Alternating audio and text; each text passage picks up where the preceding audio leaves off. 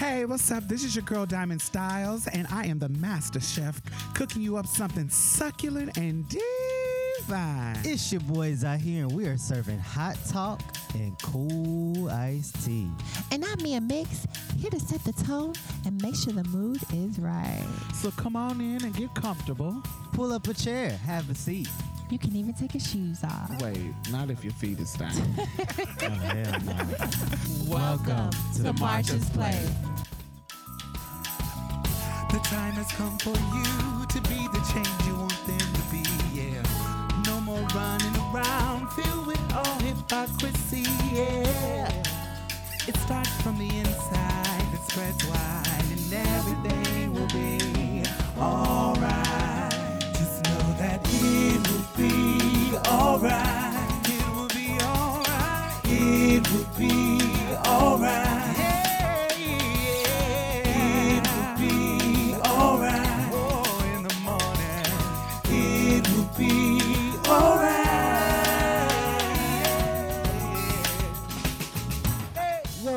join the conversation. Hashtag Marsha's Plate. On Instagram, Facebook, and Twitter, we want to hear what you guys have to say. You can also help us build community by becoming a patron on patreon.com slash Marsha's Plate. By contributing to this podcast, you help us continue our powerful work to change culture one episode at a time. So let's get started.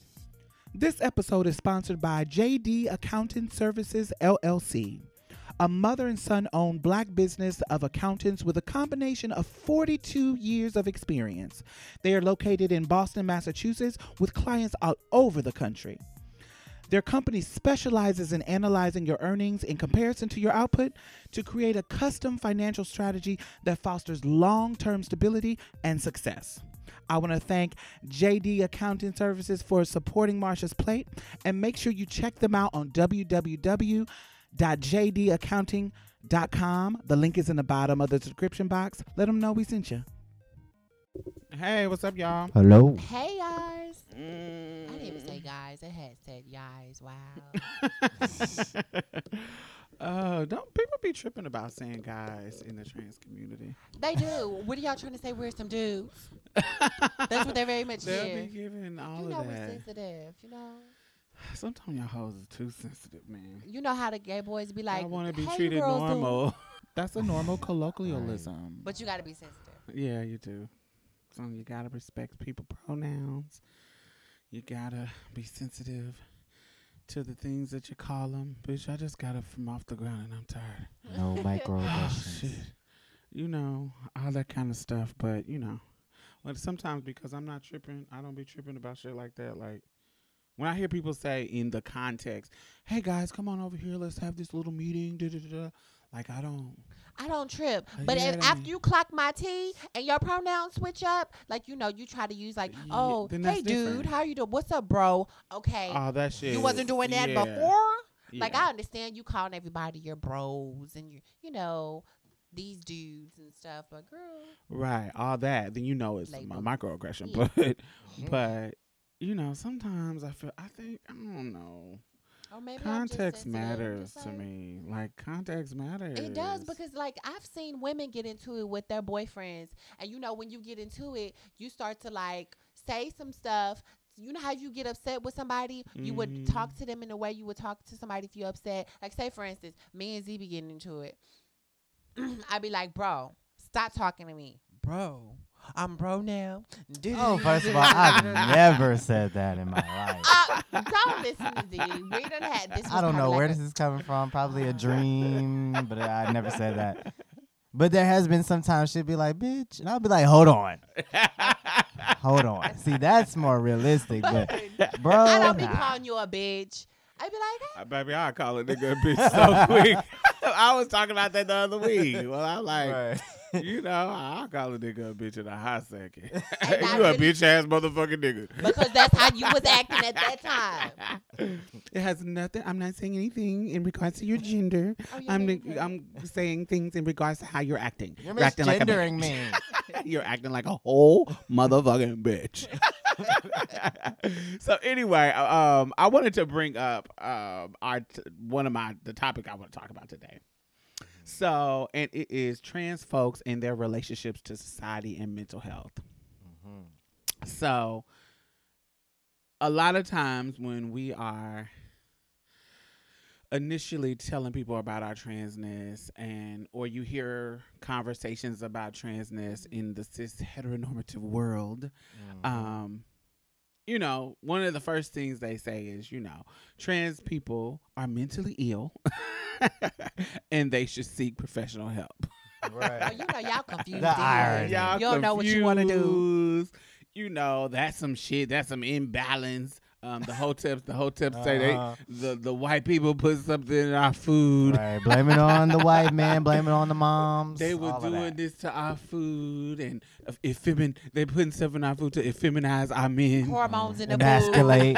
Their favorite yeah, word. emasculate, Emasculate. our men. And you know that's why you see all these punks running around and these transsexuals thinking they women because they put the hormones in the chicken and they put the hormones in the beef and yeah, And the anus is connected to the brain, and then the brainwash. and then- yeah. yes.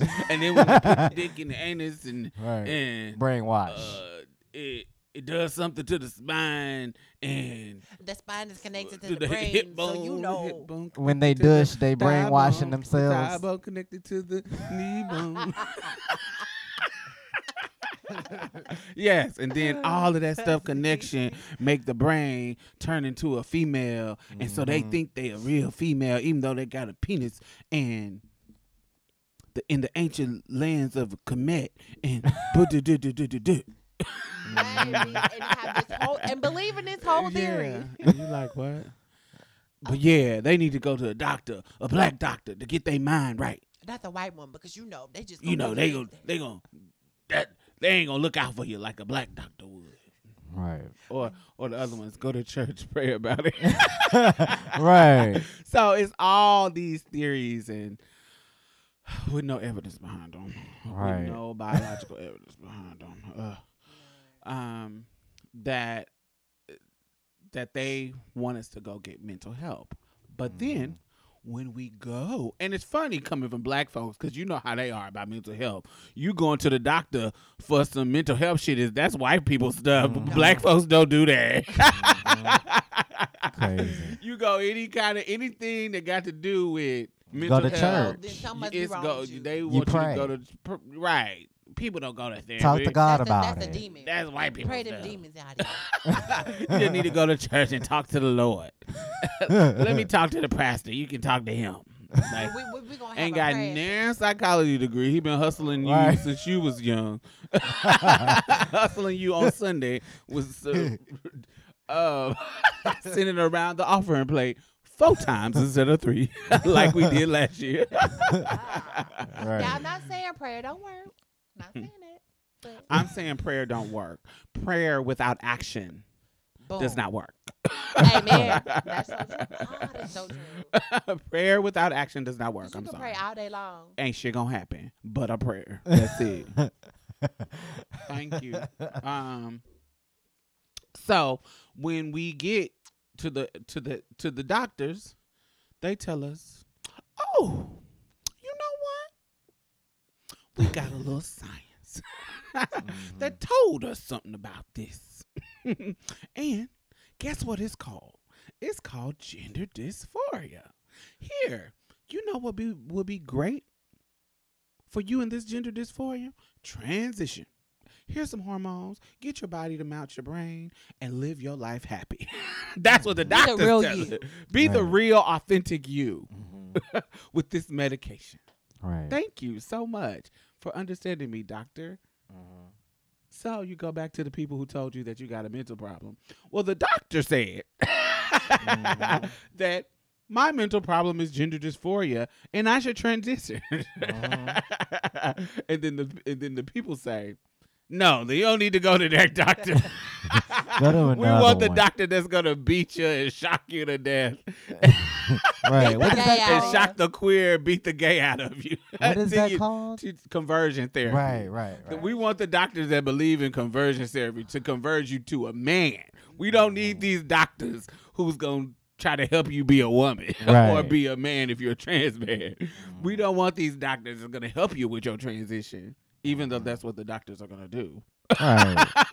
the doctors, you might find some backwoods ass doctors like, no, This is against my religion. This is against my religion. Right. Because I did. But but the science, but the ones that are rooted in science, you know, they're like, oh, we know what this is. We Right. talked about this in school. We know what this is about. We got an education, and we know. I even How much learned this it. can help you. I even learned it in psychology class. Uh huh. Yeah. Absolutely. Yeah. I, in high school, actually, Right. I did in it did, they though. didn't thoroughly go in depth into um, transsexualism, but it was, a, excuse me, it was mentioned in the right context. It- And it's a was? thing, but Why- yet thing. people would- try to debunk it still. Yeah. Well, It's I weird. must have skipped that part. Well, y- you grew up in Texas. Z did too. You didn't hear? I went to I went to I learned that in college. oh, right. Yeah. So You that may learned it in college. different. Yeah. Oh, okay. Mine was That's in high different. I thought you meant like in high school. No. Okay. And like I said, they didn't go into in depth, Mhm. but it was mentioned in a book. Yeah. it was one of the words that was black. You know how the writing That was. had two le- two two sentences. you had some sentences in the paragraph, but the important words was black and bold. it was one of the bold words next to homosexuality. Right. Homosexual. and I had one paragraph, and then Right. next to the next topic. then it was Mhm. nothing else. Right. We were That's lumped in sexual orientation. we were lumped into there as if we were not something Right. different. Um, it wasn't thorough. Like I said, it wasn't thorough, but we were mentioned. So I was like, mm, okay, cute. um, so I wanted to talk about that because, you know, that's kind of like a weird thing. Like they say we're mentally ill and they want us to go get help, but then the doctors support us and say, "Oh, we got some science to support you." We know that there's science out there that says that prior to like any hormones being um, administered in um, God, what's the name of the institution? Um, in neuroscience, it's a neuro neurological institution in Amsterdam that did a test on like 150 trans people and prior to transition. And when i say prior to transition i mean when they knew they were trans but they didn't do any kind of um, medical transitioning. Okay so before they did any not that saying that medical some people some trans folks don't medically transit transition. So i'm not saying that they're not trans because they um didn't medically transition yet but what i'm saying is this is prior to them medically transition. And they would they brought them in and tested their brains. And in their brains in male to females the corpus callosum i think that's how you pronounce it it's a part of the brain was switched like flipped like female. So an actual structure in their brain was like a woman already Mhm. already. And then in females to males it was flipped like a male already before any Hormones. hormones were administered, before any surgeries, before anything, these things in these trans folks, it was already switched. The brain structure in their brain was already of the gender that they were attesting that this is how I feel. But this is like a physical structure, not just the mind or a feeling. Therefore, rooted in biology. It's, it's so many studies. I think that was in 2005. Mhm. Um, There's a um um a movie on Netflix that kind of breaks it down too. the um, what about the two trans folks? What was it? Z? Remember we watched it? I'm not sure. Oh snap! We don't know. You should looked it up for you. We got to talk. um, but it's so much science out there. I do have a s- a, um, an article that I wrote, um, and it's called the bio biopsychology of transsexuality or transsexualism. I think it's the biopsychology of transsexualism, and you can Google it. The bio, biopsychology of transsexualism, and I have tons of links to research studies about trans folks that you know just kind of go under the radar. Doctors know about it, but the layman does not. And it's interesting to um to see all of the things that have been done. There's all kinds of um chromosome abnormalities that you could be born with that people don't know about. Mm-hmm. Like when people love to say, you know, you guys have a mental illness. It's only two sexes. It's an X and a Y. And if you had a Y, you're a boy. And if you have two X's, you're a girl.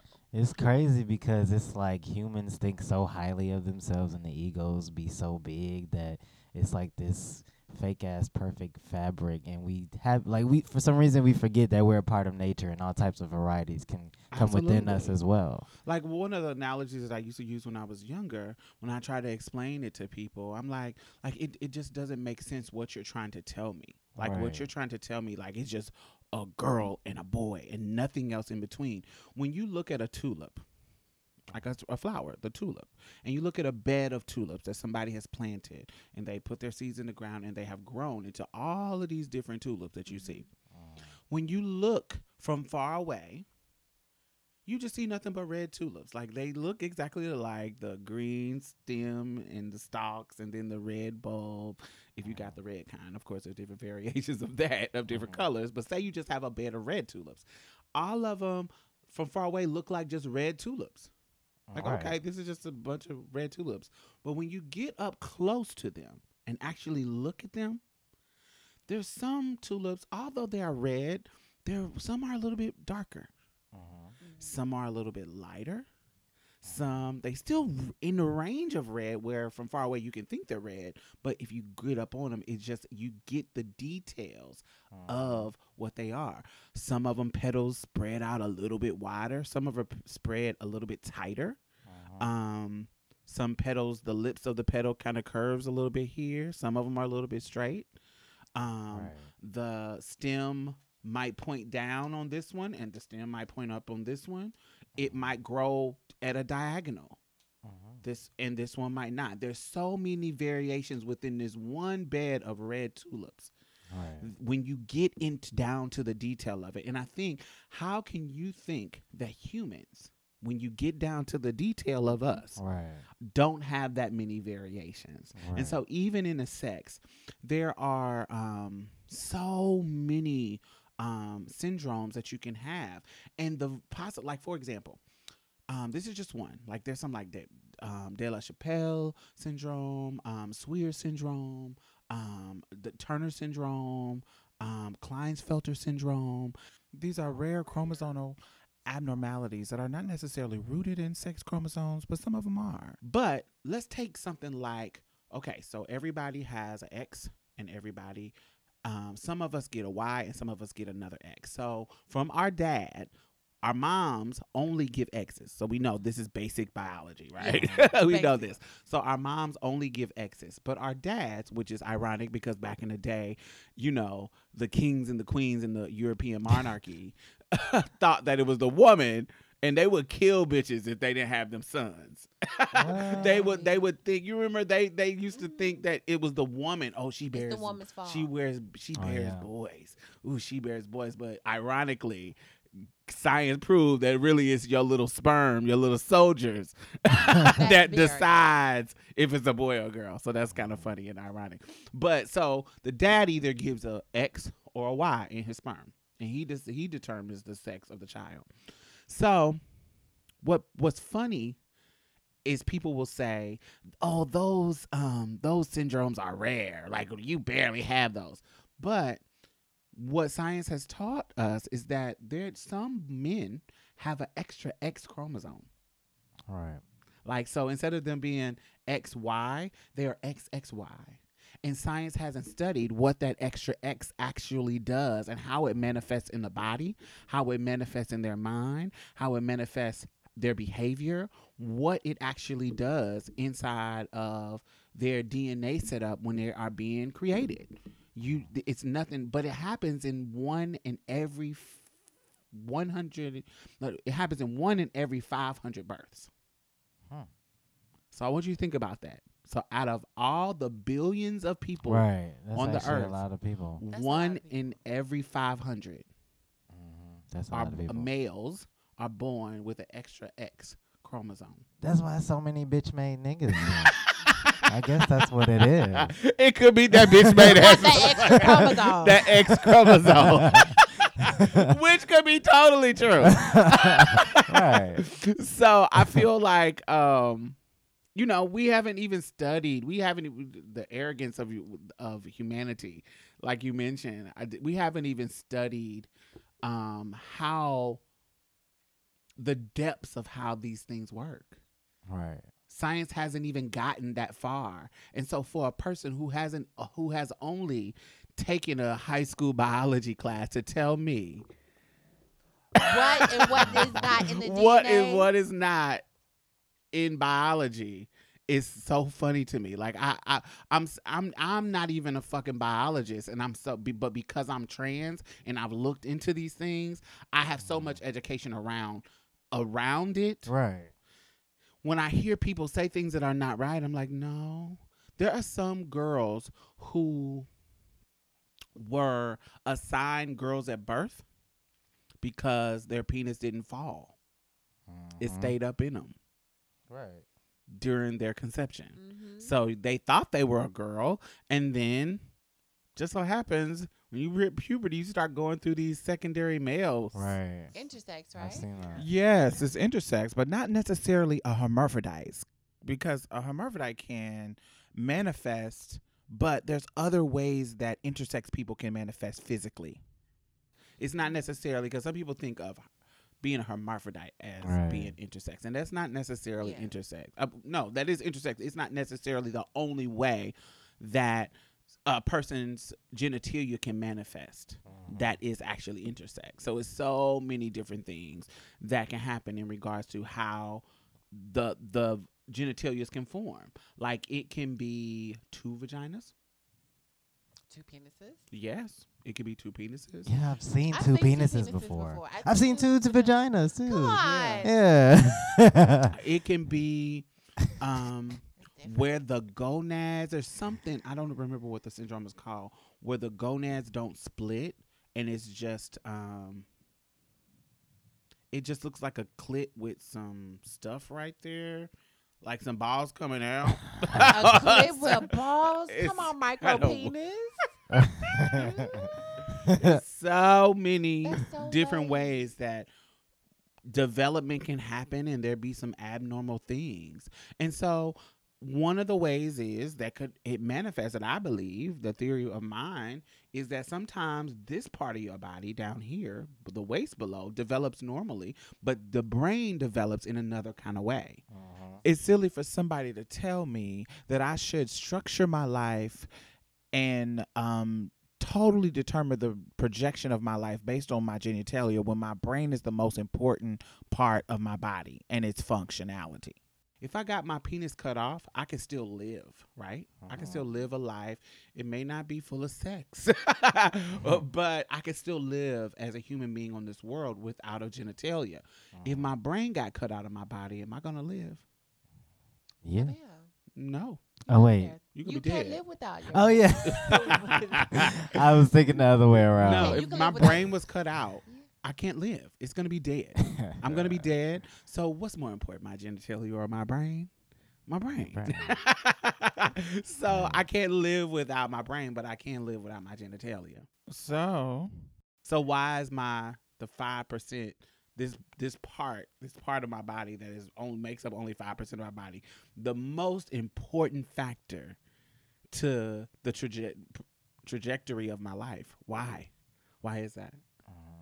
What's crazy is I was talking to a friend earlier, just cis cis, I guess, bisexual woman. Mm-hmm. Um, and I was like, how would you feel if you found out your dude is interested in trans women as well? That doesn't mean he's gonna cheat on you or anything. Maybe he's just interested in trans women as well. She's like, I would think that he's gay, and I'm like, why? She's like, because if you're associated with penis, then it's gay. If you like penis, I'm like, okay, but what if he was into me? And then she was like, no, that's gay. And I was like, how if it's about genitals? And she was like, it's because you look like a guy. I'm like, but what if the the trans woman looks like a girl? He's attracted to women, etc.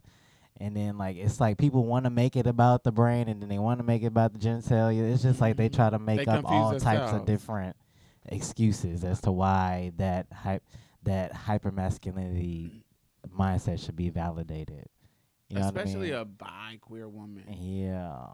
It- It seems the like way I see that point of view is just like if you don't entertain someone that's like me, then you're either this or that. Right. There's no nuance. It's no gray area. No, especially with men. I think that women are allowed, not fully, but I think that women, because of patriarchy, are Yeah, she allowed. even said that too. Yeah, she Yeah, said that. yeah, that are allowed to be a little bit more fluid, a little Mhm. bit more open without the level of judgment. I don't want to say it's totally gone, of course not. Um, but I think women are allowed, especially through the gaze of men, especially when it's to entertain men, especially when it's to um, prepare them for the pleasures of men. Right. You feel, feel you see what I'm saying? Like if you being bi because you eventually gonna be with a dude and be able to fulfill his fantasies of bi women, then yeah. No matter what, th- no matter what the, that therapist was saying, you know, as long as you got a uh-huh. penis, and if you dealing with another dude, both of y'all in a gay situation, type Right. of thing. I really wish you would have asked her how she felt. I know, I forgot. A trans woman with a sex change. I'm gonna get back Would that to have it. made a Mm. difference? But no shade to her, but she was being shady. But it's okay. It's all love. Yeah, I just I think they are.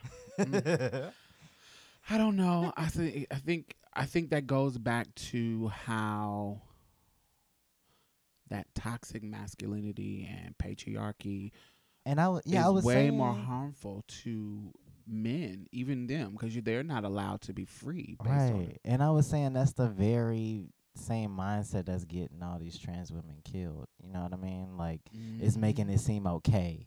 Because like she tried to pull up the whole tricking situation. And I was like, Miss Thing, all these niggas is throwing money at these trans girls to Because why do you right. Why do they have to trick? But I know I mean, I don't I rarely meet girls that feel like that's okay to trick. It's You know because I mean? that's not that's the. I know girls that the- would.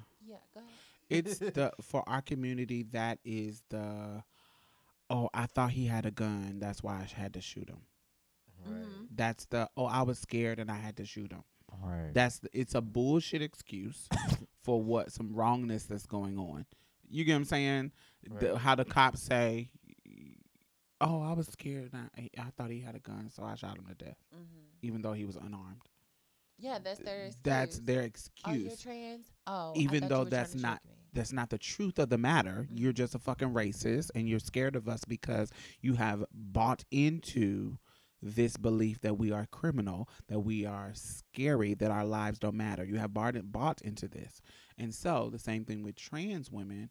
You people bought into this and it's so funny how ironically everybody always say, "Oh, I can tell." Right. But then somehow they believe, "Oh, she was tricked. All of them are tricky. Yeah. you see what I'm saying? Yeah, I- You- yeah, they do say they that. They be you- like, "Oh, girl, I know what a woman look like and what a, a man's supposed to look like." uh, all this kind of stuff. Like, oh, I can Mhm. always tell. But then, And then when you passable, it's you're tricking. it, uh, I, I don't get it. But that's the narrative. It's always, oh, they were tricking, they were tricking, they were tricking. And so, and like I've said on multiple occasions, most people that I know don't have the guts to trick, right. let alone, I don't have the I- guts to. trick. let alone the possibility to trick, to trick. That's number one. because you, gotta be, you gotta be, you gotta be that girl. you gotta be kind. You gotta be that girl. Or Um, I just, or you know, or trick the trade and get them drunk. It's so many things you have to do in that in that mindset. But that's too much. But, but But most folks are scared of it. Most But- trans women are scared to death to do to be in that situation. I would never do. I, I'm I'm one of those girls that's scared to be in a situation Yeah. because I wouldn't. It's too many girls that are just getting killed just because, hmm and the narrative is they trick me. Yeah, and it's, sometimes it's uh, they, I, in the real narrative. Sometimes it's already knew, but some people found out, and so I lied and said that they tricked me. Right. or something was compromised. My relationship with somebody was compromised, and now I Mhm. got to protect my masculinity. Yeah, exactly. You know, I got to protect this image that I got, and now people are gonna find out.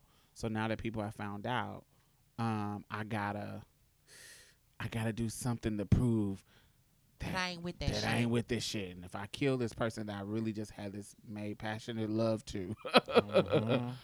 it will prove to people I was serious about not being gay. I'm not gay. I don't do that. Fuck that faggot shit. I ain't never on no shit like that. I ain't never sucked no dick. Mhm. I ain't never Sure. got fucked before. Sure. Hole wide open. Baby. You are slurping as but you are super head, and it's your first time. Okay. but yeah, so now I gotta prove this and gotta kill this girl.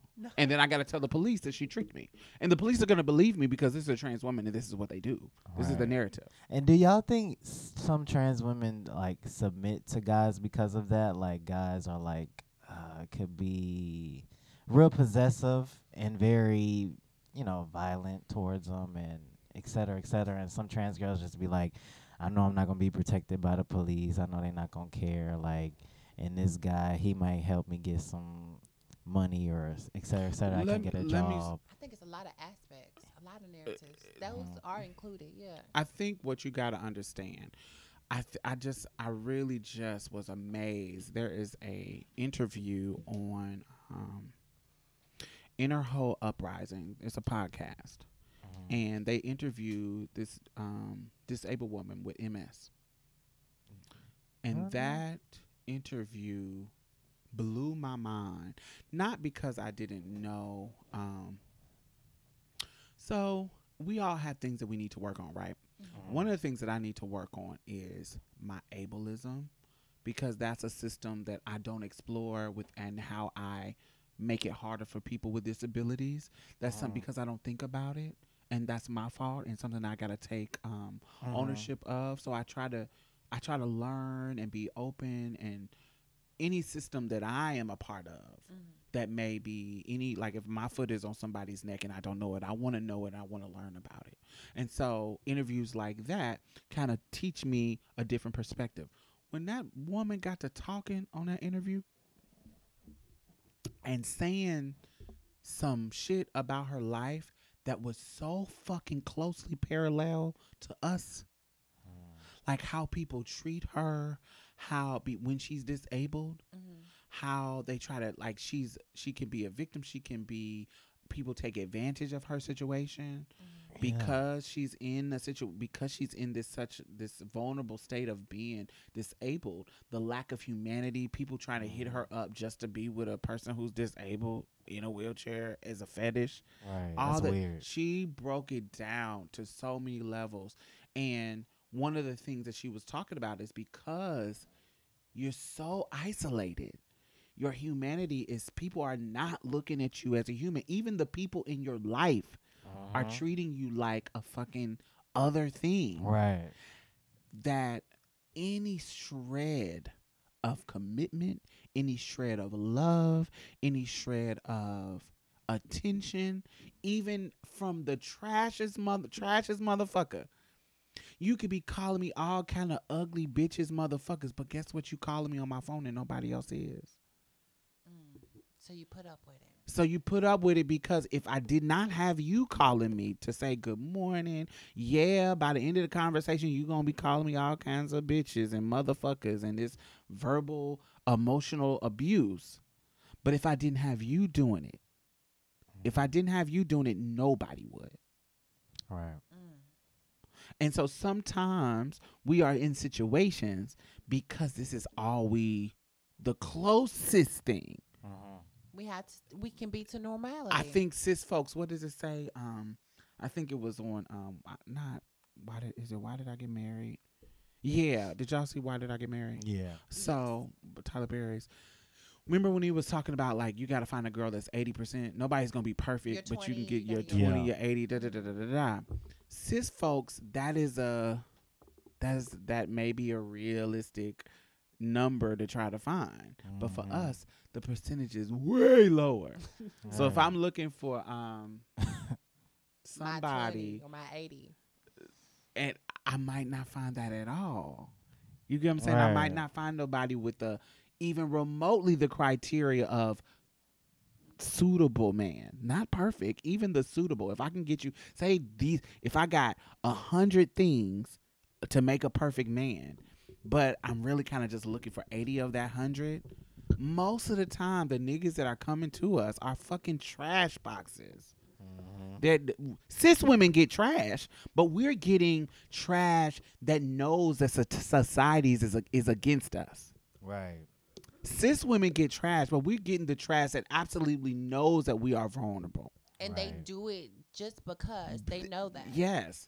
I come and treat you nice. I ain't got no place to stay. I know this tranny is gonna treat me like a king because she ain't got nobody that's gonna love her and they at think all. that. And They there's some think that think that and will And prey on you. I've heard people say that. Like, yes, absolutely. like eh, especially while I was, uh, especially especially while I was um uh doing adult, adult entertainment. Mhm. And a lot of them would be like, I know you don't uh, like a attractive guys would a lot of attractive guys would think that they were the only attractive guy that's hit me up ever. right. And I'm like, no, sweetie. Like I don't even have to. I don't need. I don't even have to do adult entertainment to have attractive people talk, attractive guys to talk to me. But you They think believe that, that this because- is your privilege because you Mhm. think all everybody doesn't want to fuck with me because I am who I am and the way society has has abominated our people right. that I'm just gonna put up with anything. I'm gonna put up with you thinking that you're pretty and you can do whatever you want to me because oh no one's gonna love me. I'm the tranny. And you Right. have to put up what i have what whatever i got going on. I you gotta put up with the side bitch that i'm fucking with. You gotta put up with all this stuff and that's not okay. No, and then they'll th- that, and then because we don't have anybody, so because so we got this nigga coming to us like that, multiple. Mm. That's trash boxes, or they needy, or they need something they don't want to bring nothing to the table, or they do when they do bring something to the table, they want you to do all these fantasies, like you a like you a living prostitute. Um, yeah, my ex was like that. He was the he was the type that, um, but do they do that with cis women yeah, yeah, absolutely, absolutely. Um, you got to do all this stuff. If they are financially supporting you, y- honey, you got to step up You're to the plate. You're expected to cook, You- clean, work two jobs. More than that. Type of And acrimony expect- movie TV. Yeah, expect every. Oh, that was trash.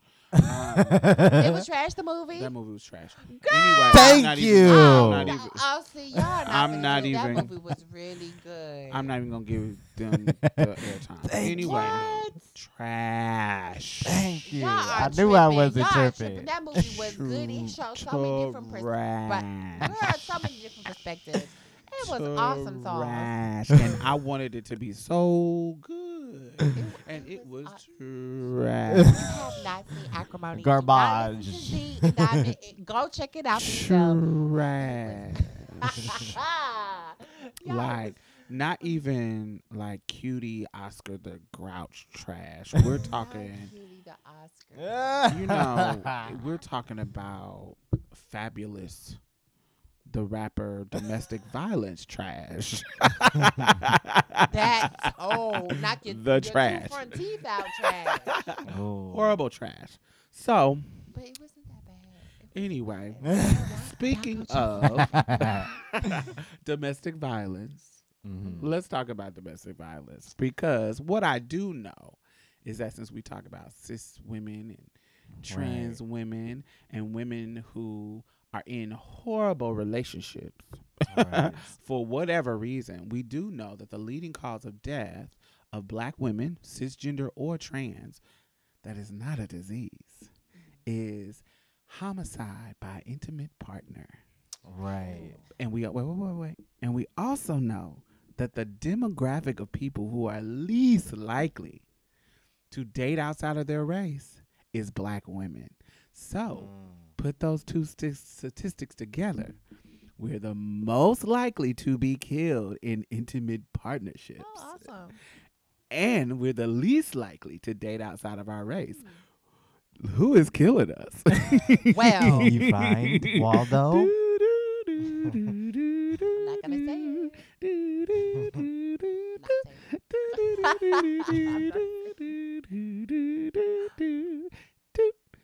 Not saying So what's your final answer? Black men. Oh my God. Four hundred thousand. 400,000. so tell us about domestic violence. okay, so according to nomore.org, um, it was a blog made by Megan Daughter Smush, Okay. Daughter Mush, and she says 30 to 50 percent of transgender people experience intimate partner violence at some point in their lifetime. So, with that being said, It that's has a lot to of be people. closer to fifty percent. Right. Like I know it could be thirty to 50, but based on my lived experiences, the girls that I know, girls that I and I've been all across this country, it has to be more than fifty percent. right. But let's say that it is that number. It it the least amount is fifty. Thirty percent of the people that I know, no, and it could be because I'm black, and you know, black.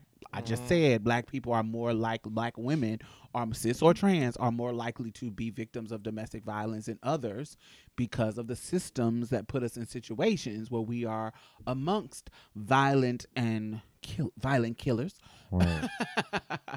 um, and our lives being kind of not cared about.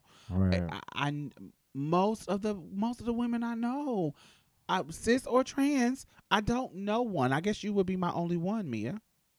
I, But and I would then- stay being the only But, but, one. but, but, but, but you have been in violent situations. yes.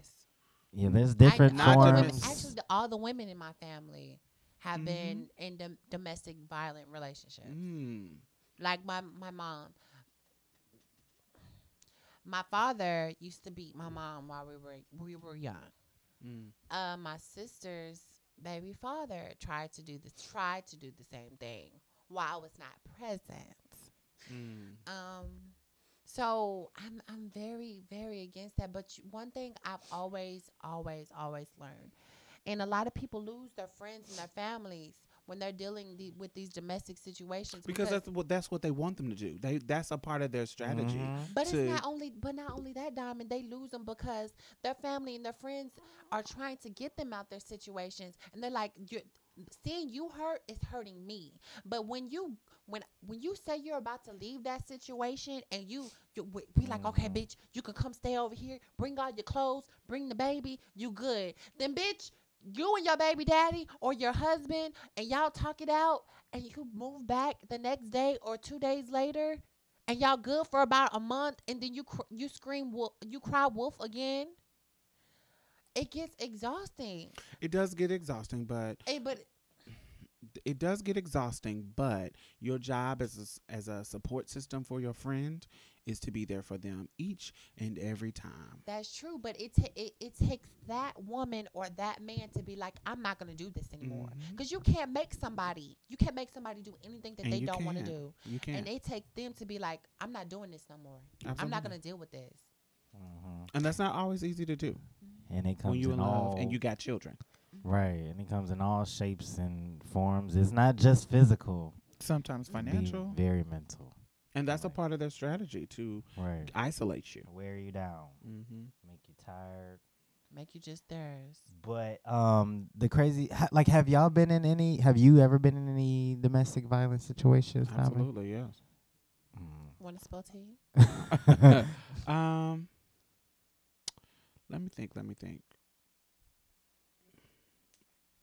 like any So- situations where you uh, felt like you had to call the police at all? or- No, I don't trust the police. Right. So I never was in a situation where I felt like I could call the police. I don't trust. and the I'm sure a lot of trans people feel that way. Yeah, They're not protected. You know what you I know. mean? It's just gonna be like you had it coming, or you know what I mean? Right. Um, So and it not I've been in sexual yeah. sexual assault situations with police. really, So, yes, I can't. I, can't, I don't trust the police. Mm. Absolutely. Just really Spill weird, tea, you got creepy. Some tea. Well, we'll talk about that on, on another show. I want Oh. to talk about the domestic violence gonna need to know this off air. Um, That's interesting. No, no, no. I'll talk about it. I don't have a problem talking about it. But um, I was in a situation with um. So I don't know it. Vi- as a as a male child, violence is a part of my upbringing. right? So, communicating through violence as a male child is a part of how I was raised. It's it's it's actually you. That's why you see boys have toy guns, boys have swords, boys have you know that type of Yeah, thing. Yeah, so I remember my mother. My mother was the, honey, you you twirl these motherfuckers. It and it was mm. her as she got older. She explained to me. She says, "I knew you was gonna be like a gay person. I didn't know you was gonna be trans, but I knew from a real real young age you was gonna be a gay boy. And I mm-hmm. didn't. I wanted you to be tough. I didn't want you to be bullied. and I wanted. Mm-hmm. Eh, her favorite line is, "You might be a fag, but you ain't gonna be no punk." and so it was fighting was a part of my upbringing like it was mm. it was unacceptable for me to run from a fight mm.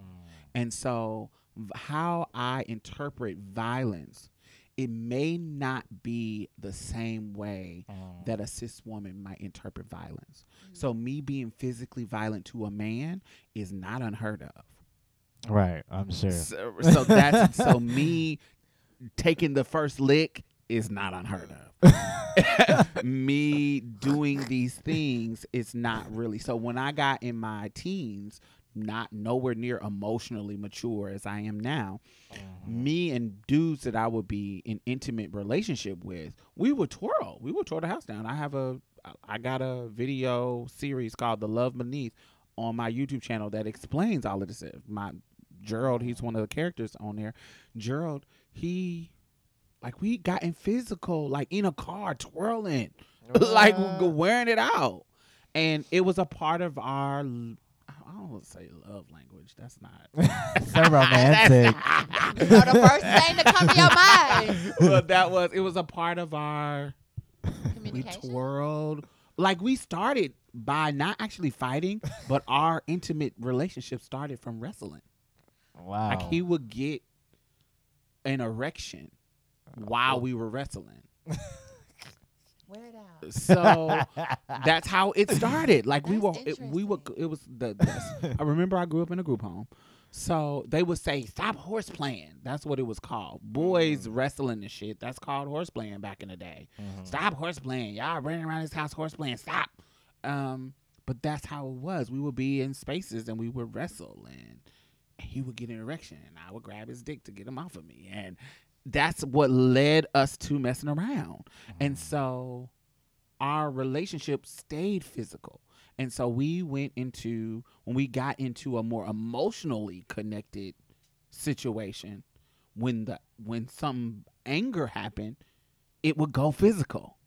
It would go like I remember I remember um so in order for you in a group home, in order for you to um get um like passes to go and see your family for the weekends, we had to write it on this little board and and hang it up in the staff member's office so they can approve it and they know where we're going during that weekend and da da da if you are approved to do that.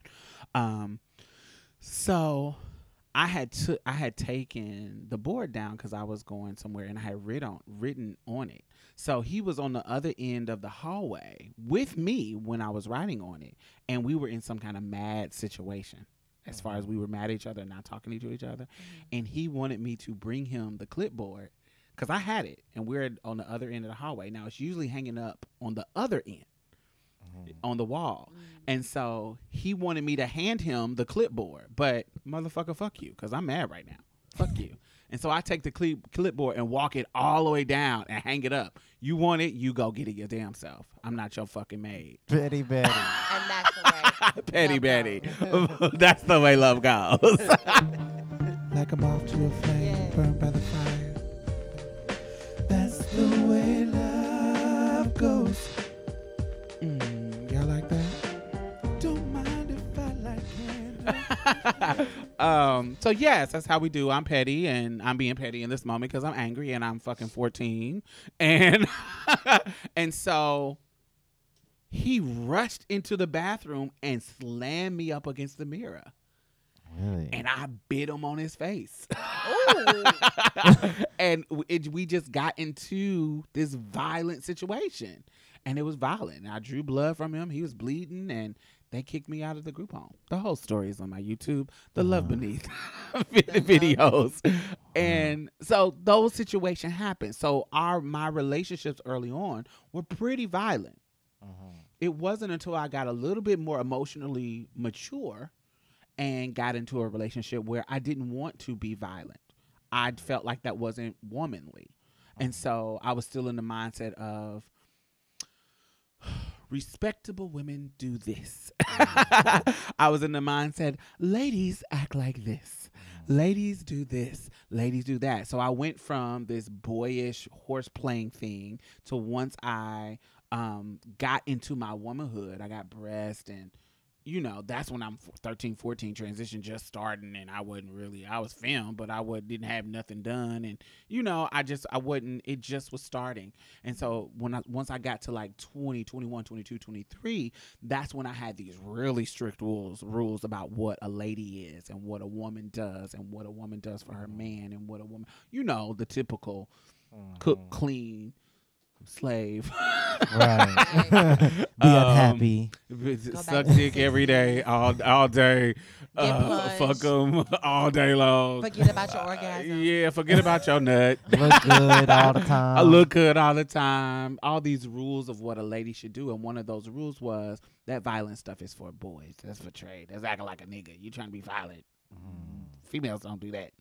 So Baby. and so that's what that's how I started to feel. And so me and my boyfriend at the time, he um he was one of the first dudes that used violence in a way that was um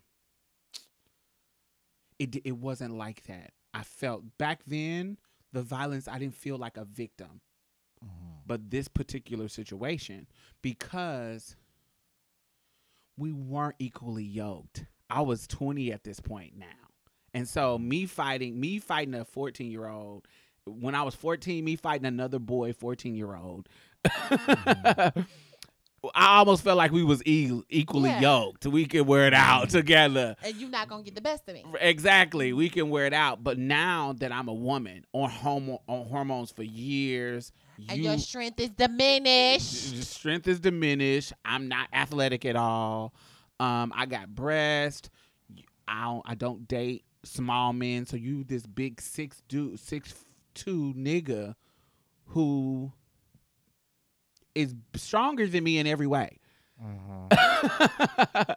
so How old was he? How, um, we were the our same age. Oh, You- okay, You were so you y'all both you 20. you've been raised as a boy and lived as a boy doing football, basketball, and all this athletic shit, and I'm not that person at all. So no longer are we equally yoked to go heads up. You feel what I'm saying? Right. So you actually hitting me is a different situation than when I was 14. of Another 14 year old boy hitting me. Mhm. Um, so it's the first time that I felt powerless, Mhm. but I still fought back. So that's another thing. We still fought. And luckily for me, my trans homegirls were there and we jumped the fuck out of him and we beat the shit out of him. yes, ma'am. So it was just a different scenario. When I got older, it felt different because we were not equally yoked. You are more powerful than me. Mhm. and I feel it. Like I feel how you can't get I, how how your the power in your hits. How my hits is not affecting you like they're affecting me. Mhm. Like yours are affecting me. So my mindset about it was a little bit different. Um the shock of it. Like the Mhm. shock was different. Yeah, the gag of uh, of oh my god because I also was one of them people who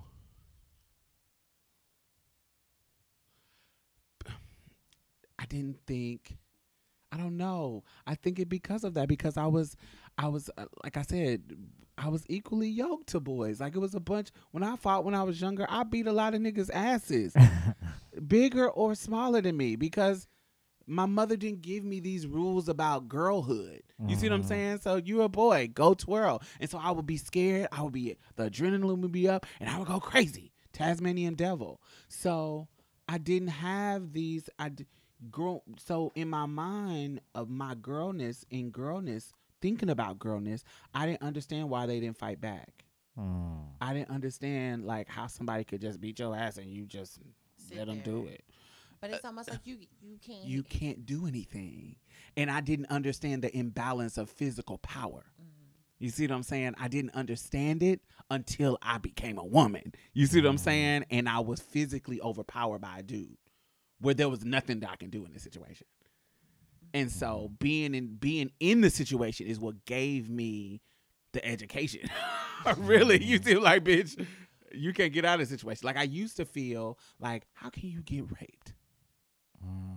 Like why you can't just move your hips and how's a nigga just putting his dick in you and you can't get it out? because from my way of having sex, I can move my asshole in a way to get you up out of me. Mhm. In my mind, you see what I'm saying? Like in my mind, it wasn't until Eric, another video called "The Memory of um, Eric Nalechi," it wasn't until that violent situation with him that I realized that this man is overpowering me. And if he wants to do whatever he wants to do with me, he can. And I would not be able to stop him. And that feeling of vulnerability. I've n- and in, be, prior to that moment, I had never been in that situation physically. Now, is there some fear? Have I had fear where I was scared of a motherfucker because they was big? Yeah, but I still fought back and uh, did my thing. Da da da da da da. But that moment in that situation, whatever these rules about womanhood that I thought, like Mhm. whatever these rules, um, because I used to, I I don't know. It just I, I didn't have I'd never been in situations, so I didn't know. And so I thought that you could wiggle your way out of getting raped. Like literally physically wiggle. Like you can move your hips and um f- how can he rape you and if you fighting back? Did you stop fighting back? Like that was my mindset. I thought that you could get out of it and you just gave up. You see what I'm saying? And so it wasn't until I was in a in a situation with a man who physically literally forced me to move wherever he wanted me to move because he was fucking 6'4, 220, full of muscle, and I couldn't move. Mm. And he could have killed me in that situation. Right. And so it wasn't until I was in the situation that I realized that, man, this is fucking possible. Like I could have been raped in this situation. Mhm. I could have been killed. I could have been murdered, and I could and I couldn't do anything about it. I couldn't have fought him off. I couldn't get him off of me. He would not. I had to stab him off of me. Damn. So, if I di- and what if I didn't have a knife in the vicinity? Mhm. I wouldn't have got him off of me.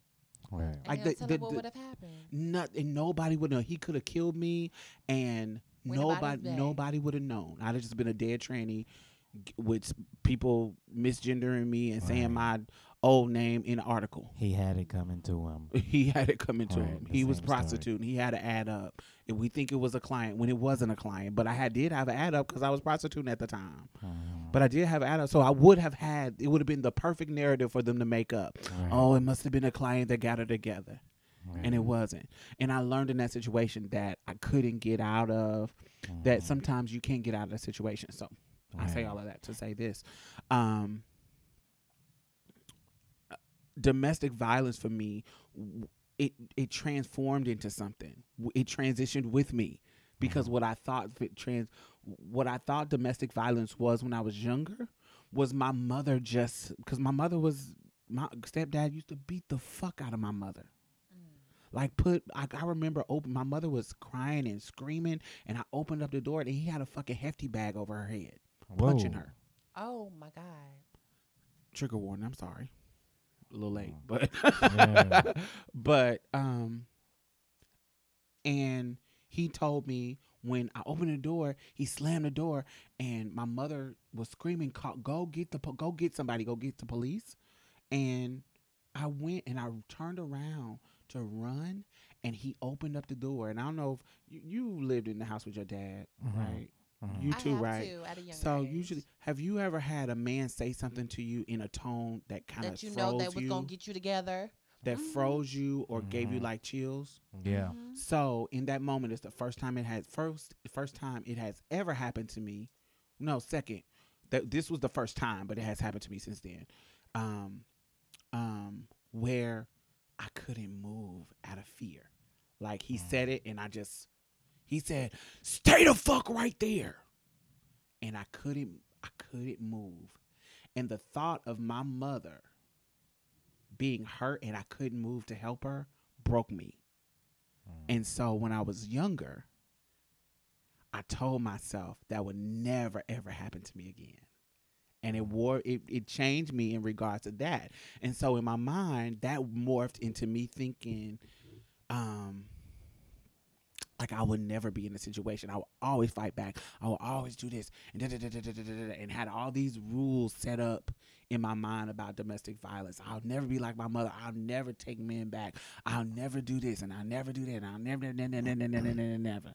And then when I got older and I was in relationships and I was in love and took niggas back and Was living my womanhood since you know this is this is this this is the life you're inheriting when you transition. When I lived all of that, Right. um, then I, I I began to understand the position and understand domestic violence for what it was and the reasons and right. all kinds of stuff like that. Think about the many people that get preyed on, like because of their vulnerability. Like think about all the trans people that could have got rejected and discriminated against at a young age. Right. So it's kind of like anybody that shows them a hint of you know differentiality, it'll be like, okay, this is fine. Like you know what I mean. And then like I know so many people that stay in so many toxic relationships because they think that they'll get nobody else, and this is the best it's gonna get, and you know what I mean. And then people really take advantage of that. Right. Absolutely. Yeah. And I know trans women that's in. It's funny. I know trans women who have who have been abusive to trans men in trans in trans on trans relationships. Yeah. Where they're um You do too, Z? No, I'm just saying, girl. She always do this. But I'm yeah, just was real. Like, yeah. I'm just saying because because like it's even cis women too though. Because it's like they kind of know that you were kind of born with that that submissive, you know, you kind of been injected. You're a woman, and you know what I mean. You kind of get injected with that submissive way of living. So it's mhm. kind of like you're meant to be submissive. So you kind of just get used to submitting a lot Mm. as a trans man. It's just like it's normal. It's it's it's interesting when I see aggressive, like super aggressive trans men. It's interesting to me, like real alpha. It's even interesting to me if how you could just break free out of that mold of what society used to tell you you should be all the time. And I, I think like you know how ever you we heard a lot that all men are trash, and Mhm. I think with trans men like, you know, all men are trash, Mhm. but I think trans men who how their how they project their masculinity is a reflection of how masculinity has been shown to them. And sometimes if they had tons of trash bag ass niggas in their life and this is the masculinity that was shown to them, they that's how their ma- that, that's how their masculinity manifests. And so sometimes they are just as toxic as any cis man um and or the opposite True. like or you know how the, sometimes tra- uh, trans men manifest a masculinity that they wanted to be shown to them right. so it really so they they're gonna always open doors they're gonna always be Mm. gentlemen they're gonna be this Right. perfect guy that they feel like oh this is um, what I've, I've heard women say that they had a problem with men. This is Uh-huh. what my mama Very common. you see what I'm saying? Very common for them to do the right things because they've heard all the bad stories, and so they know how to project Right. this masculinity that is That's my mindset. Healthily. And also, I had a father in my life. So, in a way, he was kind of submissive as well. So, mm-hmm. I realized that didn't really have much to do because I was kind of a free kid. So, that didn't really have much to do with me being told, you know, you're a woman, you're a woman. I got taught I couldn't do certain things because I was a woman. right. But in a way, he's always been super passive about stuff and didn't really show emotion a lot. And that's kind of how I took masculinity. I didn't take it as like this big, aggressive, tough guy because he's he's a big dude. But I've never saw masculinity as like that super aggressive, gotta be, you know, known that you in the room type of thing. 'Cause he Right. wasn't like that. You know what I mean?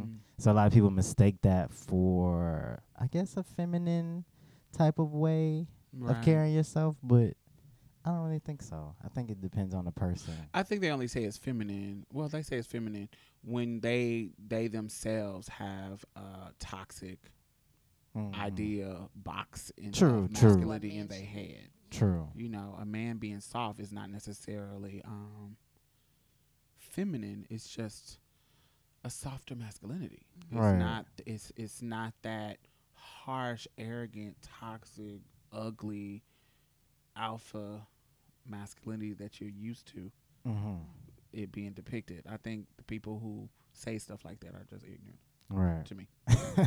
Um, so crazy. I have, I feel like some people unintentionally inherit like the like their mother or their father's traits. Yeah. Like, like, have you no- noticed like how much you are like of your mother or your father? Like, you just sit back and you're like, wow, like I didn't try to, man- to um mimic them, but mimic it them, but yeah, You don't know how many times I've been talking to a motherfucker and I'd be like, my mother just came out of my mouth. Right. or something she says, or I'll look in the mirror and a look that she'll give. Um, it's it's just how she comes out, and even in her, um, my mother was real violent. she, I think, as as time got on, like you know, because she was in so so many unhealthy relationships when she was younger Mhm. and the good one the one that was not abusive like the the one that was not physically abusive Mhm. of course it, it was other stuff um, but Mm. the one that was not physically abusive was the one that got her hooked on drugs Really? isn't that crazy What? Yeah. yeah So, so it wasn't physically abusive. Was it mentally abusive? So the way she tells me, there's the way she tells me about my um stepdad, stepdad Rob. He he was sweet, he was kind, he was nice. Like it wasn't no beating in regards to um like him putting his hands on her. Mhm. But that motherfucking dick got slang to every pussy that could get could get slang to. Oh, so yeah, he was nice and did beat my ass. But But we he was had supposed bitches calling my phone at Yes. Talking about, Who is this?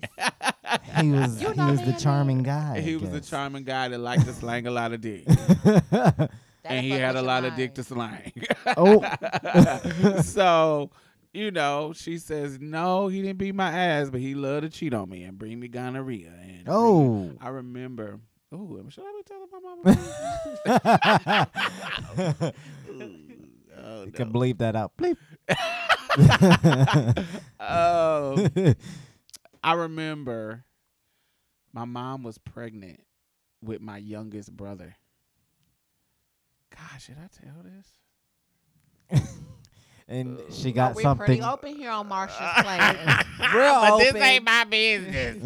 um. Oh, she can cuss me out if she if she don't listen. So, so anyway, this is how we found out that my stepdad was trade.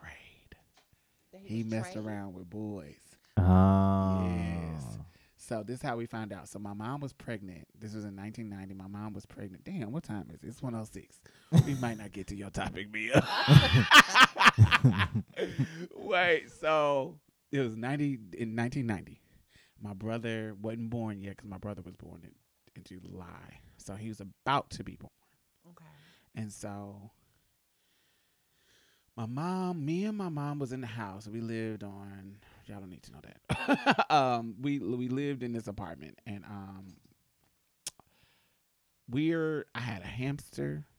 my Yes, me mom is fucking cooking and it's just super super happy. Like the everything is happy. So somebody knock on the door. And so I'm I wasn't 10 yet. I was like 9. Mhm. Yeah, I was 9. And um somebody knocks on the door and it's a boy. And at 9 a gay boy knows another gay person. Like Mm. and I did. I don't know if somebody else did. But I did. I knew another gay person. Like if I see a gay boy, I knew it was a gay boy at 9. right, you got the the I meter. got the vibe. Yeah, Right. my radar was on. and so he come to the door and I'm like, hey sis. No, I don't say that. But, but in my mind, I'm like, oh, I see you, girl. so I open up the door and this gay boy says, Can I speak? Is, is Deanna here? oh lord. Asking for your mom. Asking for my mom. Oh. And so I'm like, Mama! that is it. Some boys out here at the door. and my mother comes to the door. She holds the door open with her arms. I'm short, so um, You beneath the. I'm beneath her arm, and so I'm looking at her, and she's like, she, the gay boy says, my mother said, "Hey, Auntie Anna, what's going on?" And remember, my mom is a homophobe. Like she Right, I was just thinking is a about that. homophobe. my mom is a homophobe. So a gay boy coming to her door, and she's like, uh. Can I help you? What's And and I am a gay little boy that she knows. I do not want this in front of my son. So I want you to clock all this tea that's going on in this one situation. a gay boy, a obviously gay boy coming to my mama's door and me standing right there. Mhm. so when he get to talking, my mother covered my eyes and pushed my head to the back. and pushed my head to the back. And she was like, basically, he says, You, Deanna, you Robert's girlfriend? And she says, Yes. And he says, You need to go to Bellflower. And that's all I'm going to say. and turns around, walk down the stairs, and walk out the door. So Bellflower is a free clinic That's what I thought. Lord. in where we're from. There's tons of free Uh, clinics now. I don't even know if it's still open, but it's a free clinic now. And so my mother went to Bellflower because she doesn't have health insurance, like a lot of black folks. So she went to Bellflower and got checked out, and she had gonorrhea. Wow. Um, that is the biggest gag. And so she confronted him about it, and Oh, he was she like, was "What are you talking about?" She was pregnant. And had gonorrhea. And That's had the worst because you still you still have um what is it called um when you, you know you just naturally um fluids are down there, but you have Mhm. more fluids when you're pregnant. Oh, I don't- Discharge. I don't, That's I- what it see, is. See, I don't know. nothing about Sometimes that you 'cause don't- don't have a vagina. Yeah, sometimes you don't get discharged when you have gonorrhea. That's for anybody. no, I'm saying when you're pregnant, you get a lot of discharge. I don't know because I ain't never been pregnant, so I don't know. Okay, maybe I'm giving wrong information. I'm sorry. It might be your sister's information because you've been around her while she was pregnant. I- So I- that Everybody's you know different. don't- But you know what? I don't want But to put that everybody's out there because different. people. I Yeah. don't want people to be like discharge. Girl, I What? never had discharge. No, when I was- pussy does discharge. Well, That's yeah, that's, but I'm Yeah. talking about that's a before part when of you're having a pregnant. pussy. yeah, Um, that's how you know it's healthy. but yeah, she went on down. Yeah, that's a, a healthy vagina. Um, she went. Um, she went to and found out that she had gonorrhea, and so she started confronting him, and he was like, "No, I don't know no motherfucking gay dudes." And, and she was like, "Motherfucker, how this motherfucker know I had gonorrhea And and, I- coming knocking on my? How did he know where I live at?" Uh, so she going off, but all this shit. Now, mind you, I'm young, so I I don't I have not lived in the homosexual life. I don't know anything Mhm. about this stuff. It wasn't until I got older where I was piecing shit together. So we end up my mother being madly in love with him. He end up moving to Boston, which is how I end up moving, getting in Boston. When I tell people I grew up in Boston too, we end up moving to Boston because she's following the love of her life. Mhm. now, mind you, my mother had been in a seven year abusive relationship, so being with this dude, she can't see the other she get to see toxic. right, but she Okay. can't see right. She's Right. he doesn't hit her. Mhm. He doesn't. He's like even to this day, this is the only stepdad that I've ever loved. Like literally, Mm. I love this man. Like this is somebody who I love him. like he Mhm. is the only person I would ever call dad. so he's he's funny as fuck. Like he should have been a comedian. Like his natural being is like funny. Like it's Mhm. like he that's his like when you like what I imagine like a um what's the dude name? The comedian. The big big popular black one. It's a lot. Not a lot of Kev- big not Kevin popular Hart. black Not. Kevin Hart. Richard David Pryor. Chappelle. Him, Dave I- Chappelle. So he reminds me of Wow. what Dave Chappelle would be in your real life if he wasn't a superstar. Like what he would be naturally, how he naturally kind of be funny. Mhm. He's m- the- and it is like he should be a comedian. Like that should have been his thing. If he wouldn't have got caught up in drugs or or he had the right people behind him, I think he could have been because he naturally makes people laugh. And when he and it's like you can see him. You know how like sometimes fat people they be they know how to roast the fuck out of people because they used to doing Right. it because Oh, people is already roasting them and they Mhm. naturally know how to get people's attention and Mhm. get laughter because that's how, because they this is their way of being in the in crowd because they learn how to make people laugh and Mhm. learn how to roast and that kind of stuff. So I feel like, and you can see them maneuvering. Like you can see that he's like that. Like you can see him maneuvering. Mhm. So I could see why my mother fell in love him because low as it kept. he's the first person in my mental that I had a sexual attraction. Oh to. Lord. It's kind of weird, kind kind of weird, but first grown man I ever seen naked. So I had this Oh, weird okay. Sexual thing about him. It happens. That's just true. At least you being honest. Yeah, I'm being real. Um, never done. He never done anything like that. Anything Mm-hmm. nowhere near like that. Mhm. Um, but so years later, she moved to Boston chasing him. We got into a shelter. We she got hustled her way into a battered women's shelter Mhm. and said that she was running away from abusive man, even though she wasn't with an abusive man at the Mhm. time, but just to give us get us a place to stay. And um, when they found out that she did have a man and she was trying, she had him, they kicked her out. Ain't that crazy? They kicked her out of the fucking shelter because they found out she had a man. Um, That's weird. it's really weird. It's Yeah. weird. Anyway, That You got a man, but get out. is What? so we didn't have. This is but 80s and 90s, so every, everybody, every shelter wasn't politically correct. um, so we didn't have no place to go, and Robert, the the stepdad, he says, "Okay, well, I got somewhere we can stay. We go to this boy house, and this is a whole butch queen, Wow. like short shorts." Uh, uh, this is a whole gay boy. and so we tip in the house, and I'm looking now. I'm a little bit older now. Now I'm fully 10. and I'm looking like his name was Larry. and he remind you of like Leroy from Fame. Is that out of your age bracket? Yeah. Um, Dang. y'all don't know. Never. Don't even try. Make me feel. Y'all gonna make me feel old. so anyway, people in my age bracket, y'all remember Fame uh Leroy from Fame, but more feminine. Um, he remind me of that. Um, but Sue, you like obviously gay, and so I'm young, so I'm not piecing it together until I got older. And my mom said she was piecing it together already, but she was in love, so she was ignoring shit. Uh-uh. See, I would ask questions right then and there. Yeah, so she's. As soon as I saw him turn around, be like, "So, who's your friend?" But where you gonna stay at? You ain't True. got Back nowhere to to go. True. You in the middle of the cold in Boston, Massachusetts. You don't know Blizzard until you saw Boston Blizzard. It's I bet. cold and horrible. So where you gonna go? You ain't gonna make no situation in this situation. Right. so she- and she explained it to me this years later because I started putting pieces of shit together and asked her about it, and she spilled all the tea. She said, Oh. "Yeah, this nigga." I I know he was messing around because he had all these punks Mm. as his support system. and then she says he uh she said then he had this dude that he called his Uncle Frank. And when I asked his mama did she have a brother named Frank, she said no. but every time I needed something and he would go hang out with Uncle Frank and bring the money back to pay the bills. I'll get you a piece.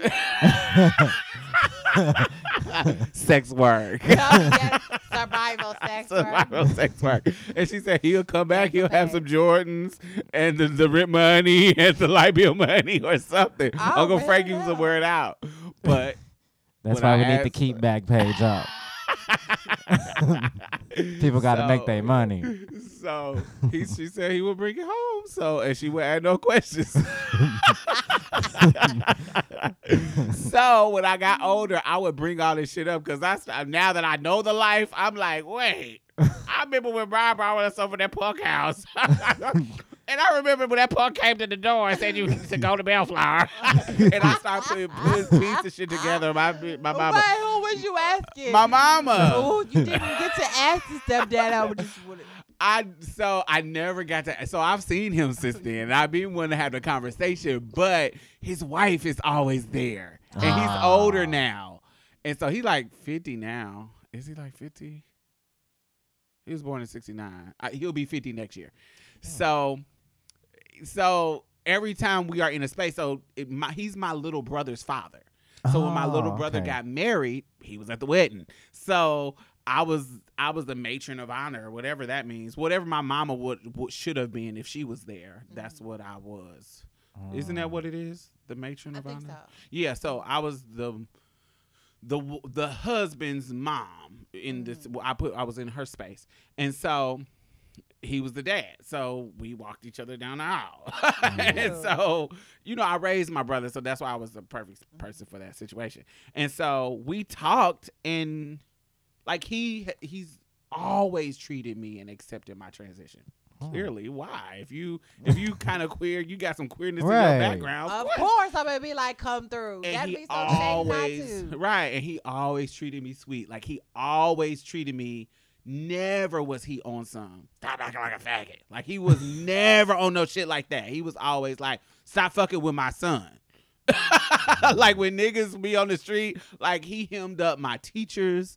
Like niggas, like I remember I had a teacher. We getting all off topic, but I remember I had a teacher named Mr. Bowen.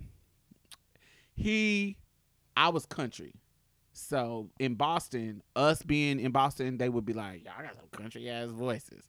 so, I how I said certain words because I was Southern Mhm. uh, motherfuckers would say would and well, I was Miss Western, um, but my family was Southern, so I talk like them. Mhm. And how he was he would tease how like in front of the other student tease how I would say words. all the time. Yeah, so I would be kind of ashamed to say stuff because I knew if I said something he would tease me. Mm-hmm. And so one time I had said something like I said ten, and he was like, Ten.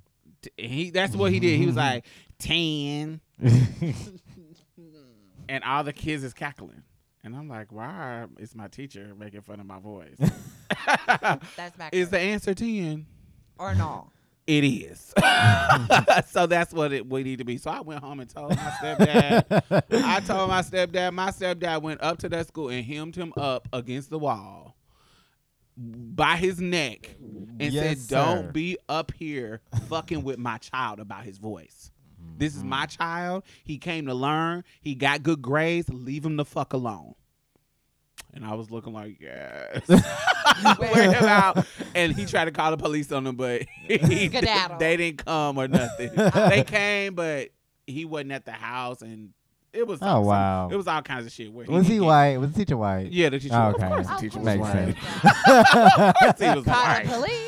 Of course. um so that was one thing that he did then there was the, the niggas around the, the like teenage dudes like i'm like 9 10 and there would be like some 13 15 16 year olds that would be fagging me down if i'm riding in my bike they'll look at this faggot Da, da, da, da, da, da, da. baby my stepdad came and him all they ass up he was that type of person who didn't allow me to um, be bullied, that kind of stuff. So there was things about him that was really, really loving and caring and sweet.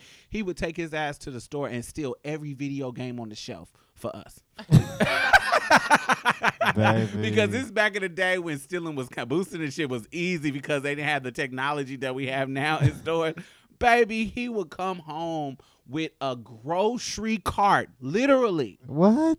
A It got gross- away with it? grocery cart. Oh, I believe it. a real dr- grocery cart filled with nothing but Nintendo games. That's What? live. I would have been like lit. So you understand why he was Yeah. my favorite stepdad. right. it would have been lit. we had a Nintendo, we had a Sega, we had Super Nintendo, we had everything, and he would just be boosting his ass because he was a hood nigga that did hood shit. And he was just that person. But anyway, with all of that loving stuff, he couldn't keep his dick to himself. He loved my mom, and he's he's told me that in recent years that he um he said your mother right now is the love of my life. Like I don't even love my wife like I loved your mother. Oh, wow. But drugs fucked us up. And I'm clean now. And if I could go and get your mother out of that, I would. So they just kind of explored together. He was already on he was Ah. already doing Oh, drugs in his on. teens. Um, Right. He was already doing drugs. And so usually most women who get into drugs, they get into drugs That was through that was kind of the spouses. yeah that was kind of the era era where drugs were like sky high. Uh-huh, Like absolutely. drugs. In the 80s, 90s, yeah. Yeah. Mm. So, and most women who get addicted to drugs, they get addicted through their spouse. Right. So that's statistically right. And so she Mhm. was one of those statistics. And so, and she said it. She says, I would never be if it wasn't for him. I loved him, and this is what he did to have fun. And he wasn't like some violent person. Like I get high and I get violent. He get high and get fun. Mhm. So it was kind of like, oh, he's having fun, so I want to have fun too. let me just have fun too. Like it was a part of their fun. Fun. This is partying. This Like- is this is what we do. We get drunk. We do a little blow and da da da da da. This is what we do. And he was like, and she and she was like, you know, the dick was fire. The fact that your mama told you that, I'm like, ugh, keep that to Yeah, my, my mother is like my sister. my mother is really like because of how we grew up. My mother had me when she was 17. Mhm. And so her growing up process, I watched her Mhm. growing into a woman from a teenager. I was a part of that process. And so when I was five, my mother was what? Um, 17, 18, 19, 20, 21, 22, 22? Wow. you see what I'm saying? Mhm. So it's like she's 27 when I'm 10. Mhm. So it, Yeah. yeah, that could easily be a sister and brother kind of relationship. You see what I'm saying? Right. As far as age range, Right. and so we grew up together, and she didn't treat me like a. She didn't treat me like um. She treated me like a mother.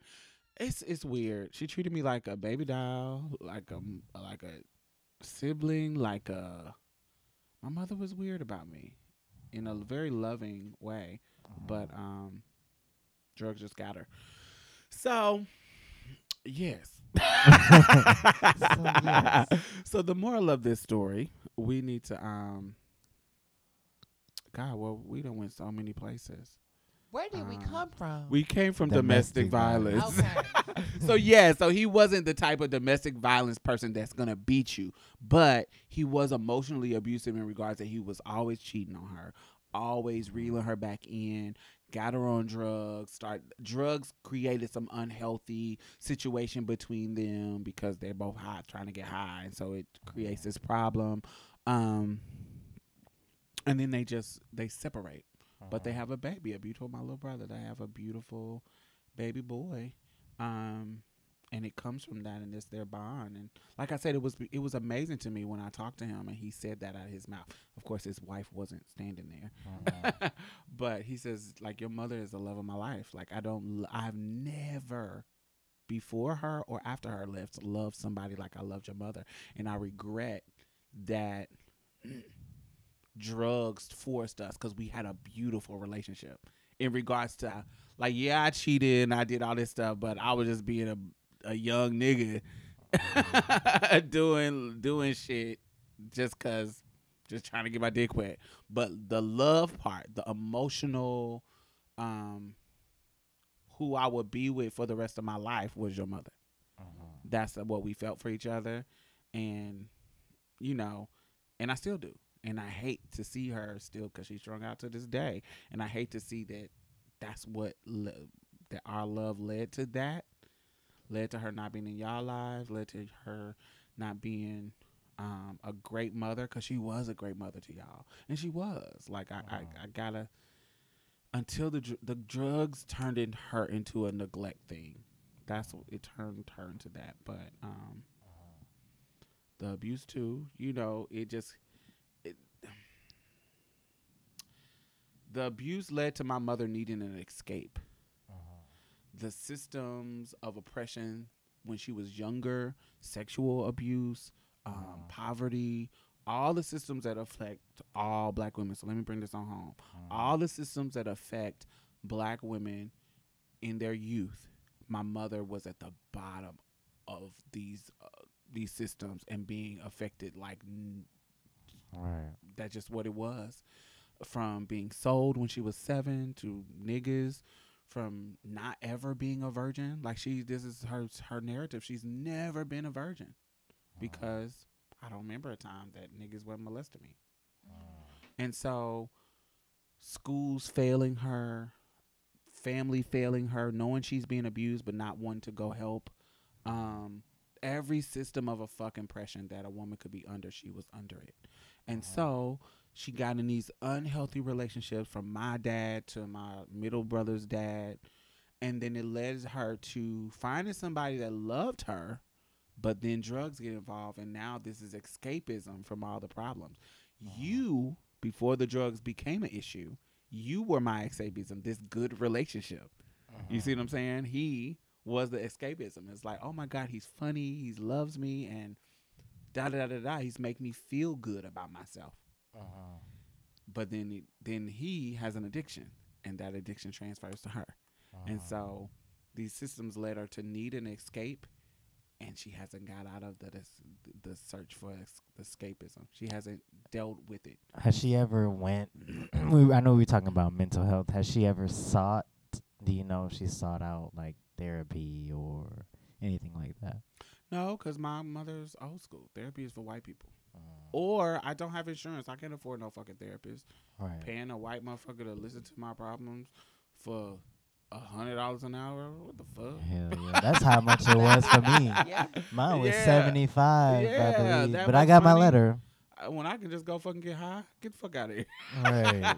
you know, it's so many things that stops that kind of conversation, and so um, you know, we got to make sure that we dismantle these systems so that And protect our, women. and protect our women so that our girls and our women are not um,